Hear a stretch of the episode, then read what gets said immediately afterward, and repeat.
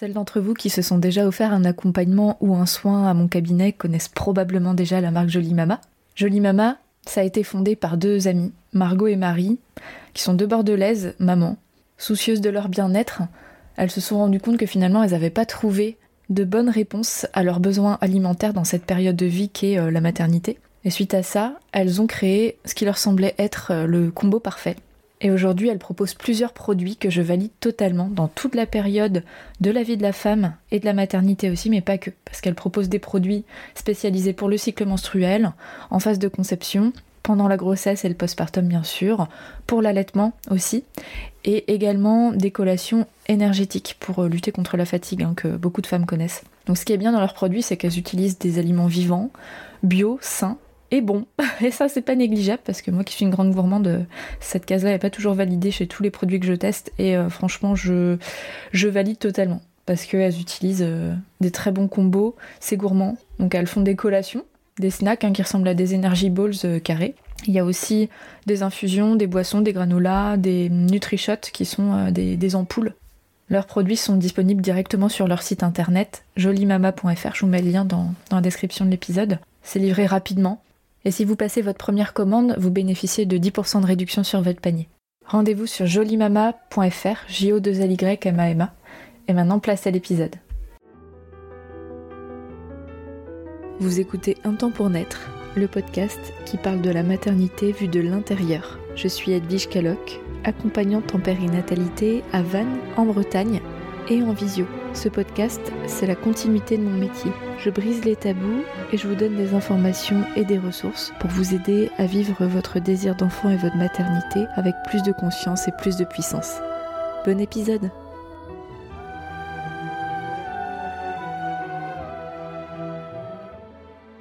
La maternité, c'est un sujet ultra tabou à lui-même, à lui tout seul.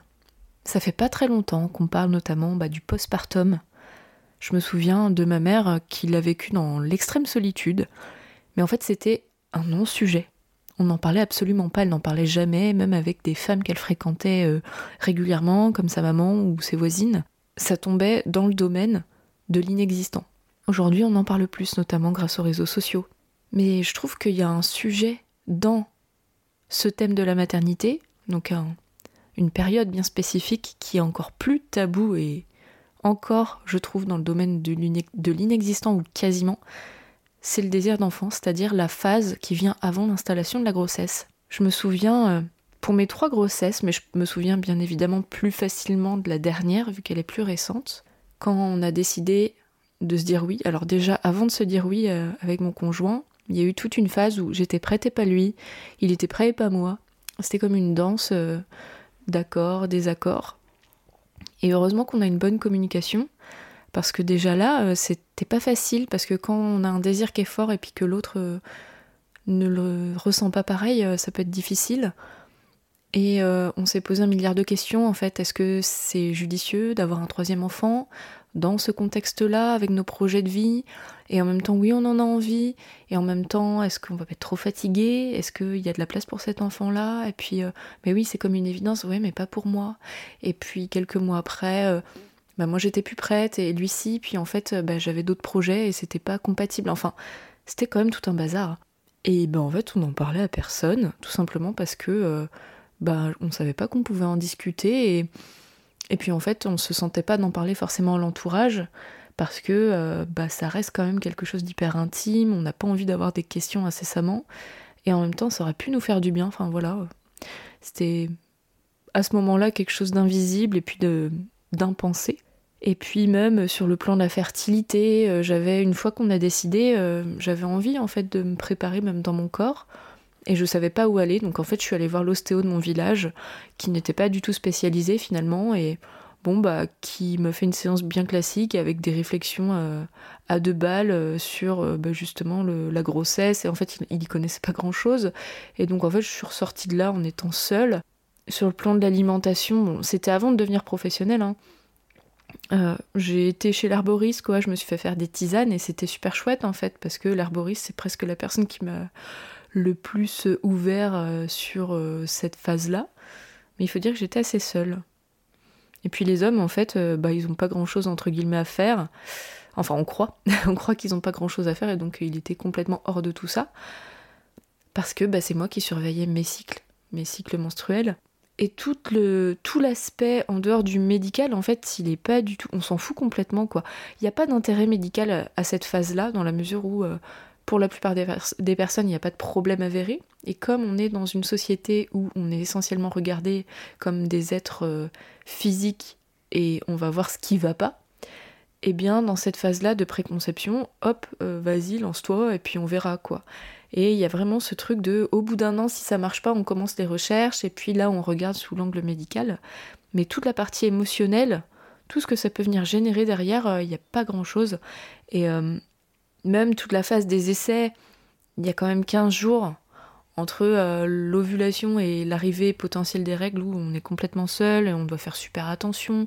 Est-ce que je bois une, goutte d'alcool? Alors si je bois une coupette, en même temps je vais pas m'empêcher de vivre et puis oh là là mais j'ai bu et si je suis enceinte, mon dieu. Bon il y a tout un truc on se torture donc il faut faire attention aussi euh, bah, à pas trop révéler parce que euh, est-ce qu'on en parle, est-ce qu'on n'en parle pas? Donc il y a des couples hein, qui en parlent autour d'eux de leurs essais bébés et d'autre part en fait ça reste un choix totalement personnel mais on va s'auto-informer sur internet pour savoir ce qu'on peut faire. La sexualité dans le couple, bon bah elle est quand même euh, évolutive quoi. On, on passe d'une sexualité récréative à une sexualité procréative, donc on calcule les cycles. Et puis l'omerta, elle dure jusqu'aux trois premiers mois de grossesse. Et euh, j'ai déjà parlé du premier trimestre de grossesse. Si ça vous intéresse, allez voir l'épisode 28. C'est d'ailleurs l'épisode le plus écouté de mon podcast, mais euh, il explose les autres. Donc je me dis qu'en fait, euh, c'est qu'il y a un besoin autour de ça, des personnes de, bah, de s'informer sur ce premier trimestre et de, se sentir moins seul. Et donc ça reste encore une omerta. Si vous écoutez en priorité cet épisode largement plus que les autres, c'est que c'est encore une période. Bah voilà, on passe nos examens, nos bilans sanguins, quoi, euh, c'est positif, très bien. Et puis euh, bah après, roule ma poule, quoi, jusqu'au deuxième trimestre, avec tous les symptômes qui peuvent aller avec, tous les questionnements que ça peut générer, tous les bouleversements. Donc ouais, c'est l'omerta, le tabou j'ai la sensation qu'il arrive dès le projet de désir, quoi, jusqu'au deuxième trimestre. Je dis pas que c'est forcément mieux après, bon, ça c'est un autre sujet, mais je dis pas non plus que notre prise en charge elle est absolument pourrie, c'est pas ce que je dis, mais en fait je, je constate qu'on occulte toute une partie de notre être dans le suivi euh, classique qui va être la partie euh, intérieure, le vécu de cette période-là, et qu'on est essentiellement pris euh, dans l'aspect de la santé physique. Et c'est vraiment pour toutes ces raisons que j'ai décidé, quand je me suis reconvertie, de me diriger, en fait ça s'est fait progressivement, mais de me diriger en priorité vers les personnes qui sont dans cette période de désir d'enfant, parce que quand j'ai fait mon école d'accompagnement, bien entendu, je suis absolument passionnée de tout le processus de la maternité, et sur la vie fétale, sur la grossesse, comment on peut vivre une grossesse, sur tous les aléas qu'il peut y avoir autour de ça, la naissance évidemment, le postpartum, c'est des phases qui sont essentielles et qui méritent d'être accompagnées. Et c'est d'abord pour ça que j'ai fait l'école d'accompagnement. Et au fur et à mesure, bah j'ai, je vous ai vu quoi, je vous ai rencontré toutes ces personnes qui sont avant et qui ont aussi besoin d'un accompagnement. Donc en fait, c'est tombé sous le sens pour moi de, d'accompagner aussi cette période-là de vous le dire d'autant plus que euh, une accompagnante, on n'attend pas forcément qu'elle fasse ça, et donc c'est important pour moi de communiquer autour de ça. Parce qu'en fait, euh, ben, j'en vois beaucoup, des femmes, des couples aussi, qui sont dans cette phase et qui ont un véritable besoin d'être épaulés, pour plein de raisons, pour avoir des informations claires pour mieux comprendre et mieux se comprendre sur plein d'aspects, sur la fertilité, sur la relation de couple, sur la sexualité, sur plein de, fausses idées, fausses croyances qu'on peut avoir sur cette phase-là, comment vivre normalement, comment lâcher prise et, comment se sentir mieux. C'est un très bel aussi euh, échange, un espace pardon d'échange pour le couple. On va discuter dans une énergie triangulaire et pas euh, euh, dans la diade du couple où il y a une charge émotionnelle intense, comme j'en ai parlé au début de l'épisode, j'ai été euh, beaucoup concernée aussi. Et puis on peut parler aussi de ce que ce projet d'enfant fait émerger comme questionnement, cette idée de devenir parent, avec toute notre histoire, notre vécu, mais aussi le vécu et l'héritage de la famille, des deux familles, quand c'est un projet de couple. Je le dis parce qu'on peut aussi être maman solo. Les incertitudes auxquelles on peut être confronté, les peurs, Je peux vous en citer un milliard, mais par exemple, bah, je suis ambivalent ou ambivalente sur mon désir. D'un côté, j'ai ce truc au fond des tripes qui fait que j'ai envie d'être maman, et en même temps, dans une période dans laquelle on, euh, dans une période comme aujourd'hui, je me sens pas de faire un enfant, ou je sais pas euh, dans quelles euh, conditions mon enfant va être accueilli. J'ai très envie d'avoir un enfant et je suis pas stable financièrement. Dans le couple, j'en ai envie et pas lui ou pas elle. J'ai peur de reproduire ce que j'ai subi dans mon enfance. J'ai peur de faire les mauvais choix. J'ai peur de pas être un bon parent. J'ai peur d'être trop fatiguée, de mal vivre le postpartum. J'ai peur de me sentir seule parce que je suis pas très entourée, je suis expatriée par exemple. En fait, il y a des tas de questionnements qui peuvent arriver. Ça, c'est vraiment euh, une toute petite, un tout petit échantillon des questionnements que je peux voir euh, en accompagnement. Et ça mérite d'être entendu tout ça et d'être éclairé. Et bien entendu, c'est tellement important de pouvoir se faire accompagner aussi quand la grossesse ne s'installe pas, que le temps passe et que ben, le, projet n'aboutit pas.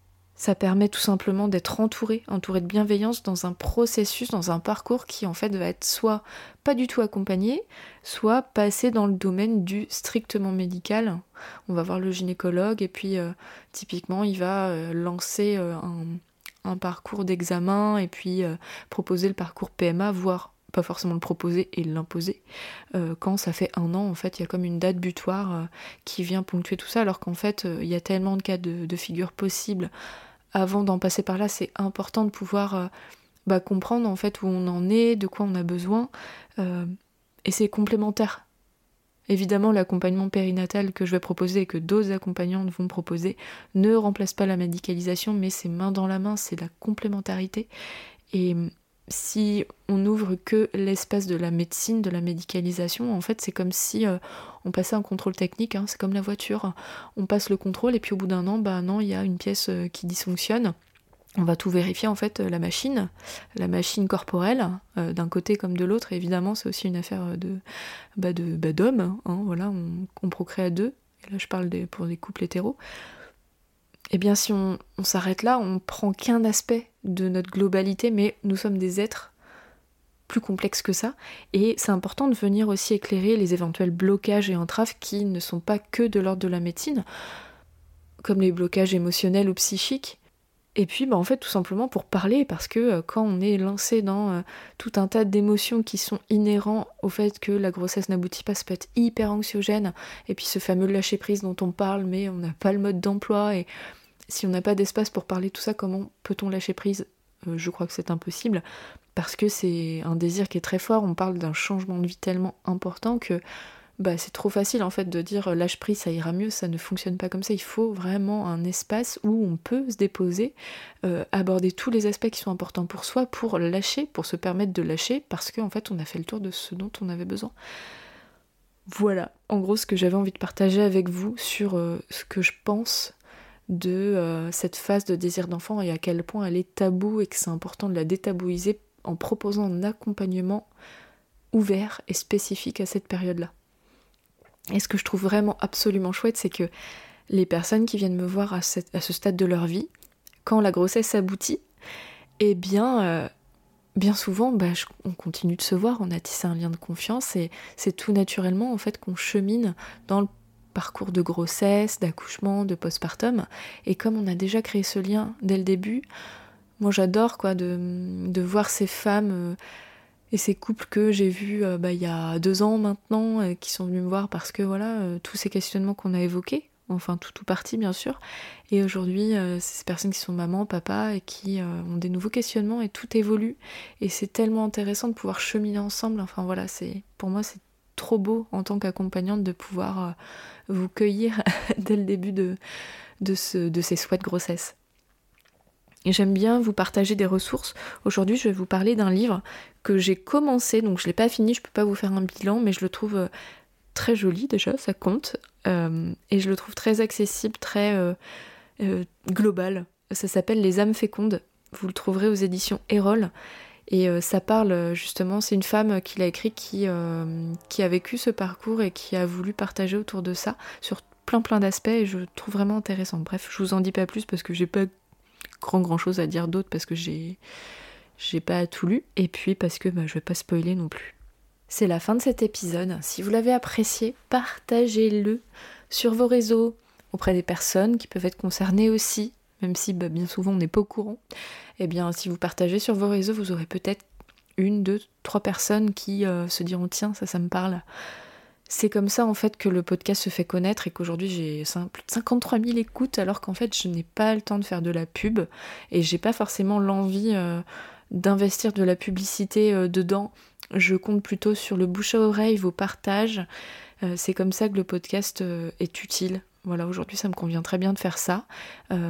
pour revenir un peu sur là où j'en suis dans la vie du podcast, j'ai plus besoin de le faire, c'est-à-dire que c'est aussi un moyen de communiquer sur ce que je fais, voilà, plutôt que de dire euh, venez chez moi, euh, prenez mon accompagnement. En fait, c'est d'aborder des sujets qui vous concernent et au fur et à mesure que je vous rencontre et que et qu'il y a des problématiques qui sont abordées au cabinet, ben on en parle ici au podcast. J'adore faire ça. Mm.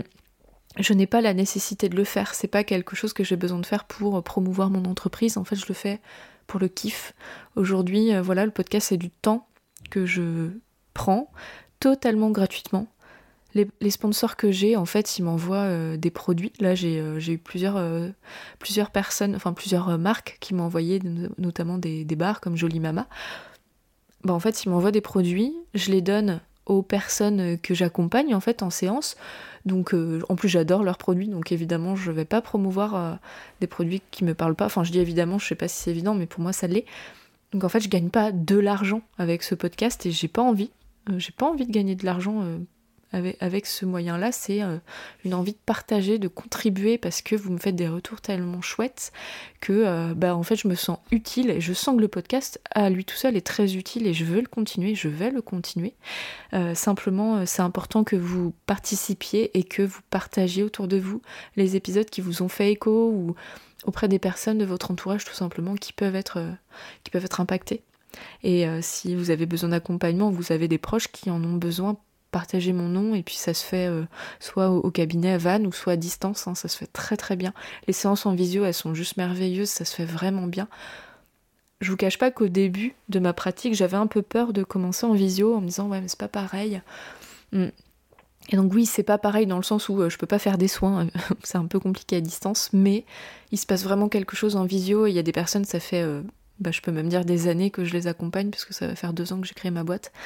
Et euh, bah, ça se passe méga bien, on se voit tous les mois et, et bah, l'accompagnement est très important. Donc voilà, c'est, c'est vraiment pour moi un bonheur de pouvoir partager avec vous. Et bien sur ce, je vous souhaite une bonne fin de semaine et je vous dis à la semaine prochaine. Merci pour votre écoute et votre confiance. Si vous aimez mon podcast, vous pouvez m'aider à le rendre plus visible en me mettant une note et un avis sur votre appli de podcast. Vous pouvez aussi partager auprès de vos proches qui sont concernés. Et si vous souhaitez vous aussi être accompagné sur votre chemin du désir d'enfant et de la maternité, mes séances se font au cabinet à Vannes ou à distance par visio envoyez-moi un message privé sur Insta ou un mail à edvige.intempournaître.fr. À bientôt!